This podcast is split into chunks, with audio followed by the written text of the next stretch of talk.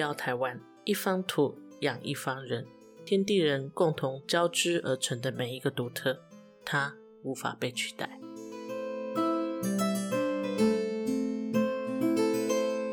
今天的地点，我们来到了云林。云林是台湾的农业重镇，云林的蒜头可以说是世界齐名，因为这个地方的风土跟土质，在它的种植方式当中有非常独特的地方。特别有地方就在刺桐，要跟各位介绍的这个黑蒜头，它就来自刺桐。在讲蒜头之前，我想特别分享为什么我们要把蒜头变黑蒜头。如果有收听我上一集的节目，就可以知道，农民是一个非常辛苦的工作。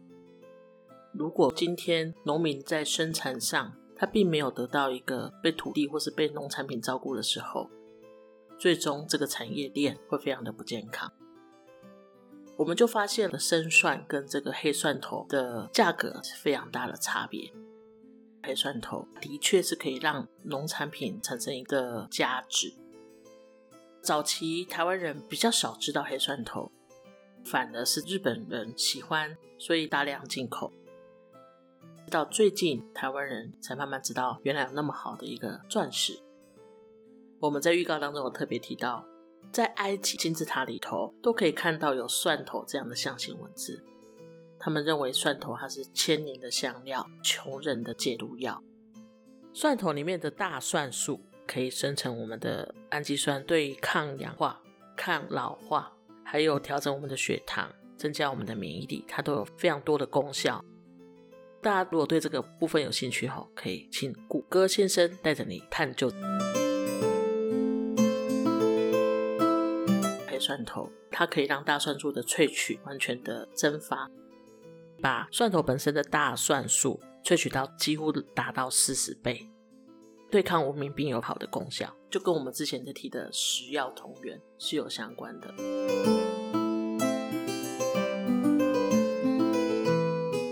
坊间吃到的黑蒜头，大部分来自机械化的制作，最常用到的机器，它可能是用我们在用烘茶的这样的机具。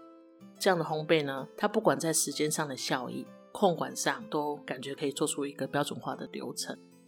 但是我其实一直在思考，真正的价值到底是什么？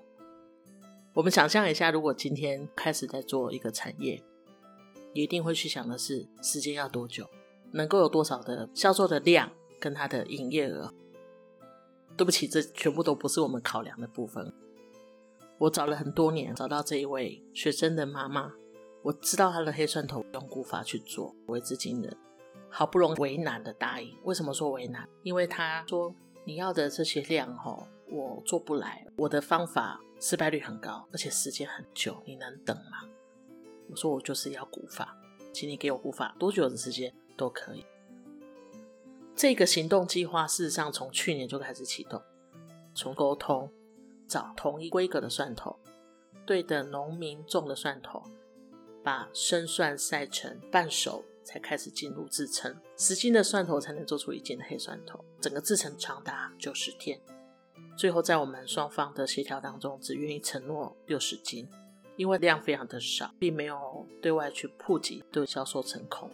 我想也很谢谢这些知道这样行动珍贵的朋友们，跳出来支持台湾的产业，让它更美好。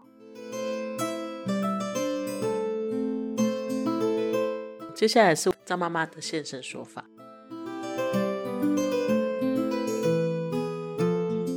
较传统诶，豆豆仔做落，所以咱去做就较慢啦，无法度啦。我是希望讲哦，安尼咱诶是细汉尔，讲有兴趣啦，会当讲传承互因搁去做啊。算讲哦，无咱嘛家己食，身体嘛健康。啊，咱诶亲戚朋友食了免疫力会当较好安尼啦。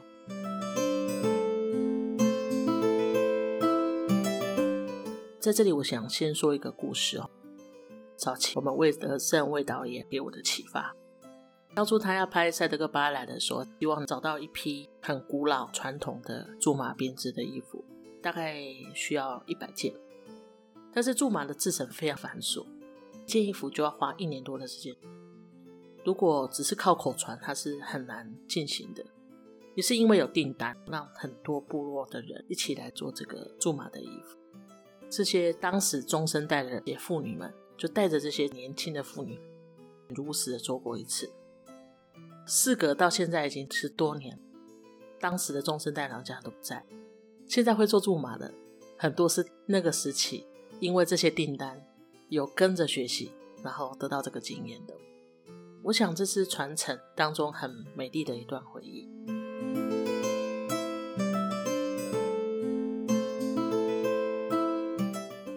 这次的黑蒜头产业行动有三个诉求。第一个诉求是刚刚张妈妈提到的，我们如何透过一件事情把古老的事情做好，并且让它传承下去。第二个诉求是我们在现在什么都快的时代。我们可不可以用不同的观点去看待农产品的珍贵性？大部分我们是用量来看一件事情，在这个行动当中，我们希望它能够产出最好的质，这就是量化跟质化的差异。第三个诉求是我们透过这个行动来实践新农业的想象。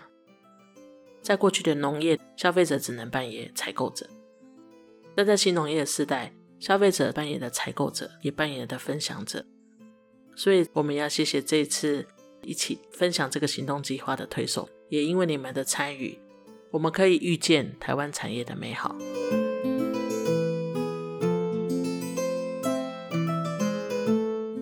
我们能够吃到张妈妈亲手做的古法的黑蒜头，谢谢张妈妈，谢谢张妈妈。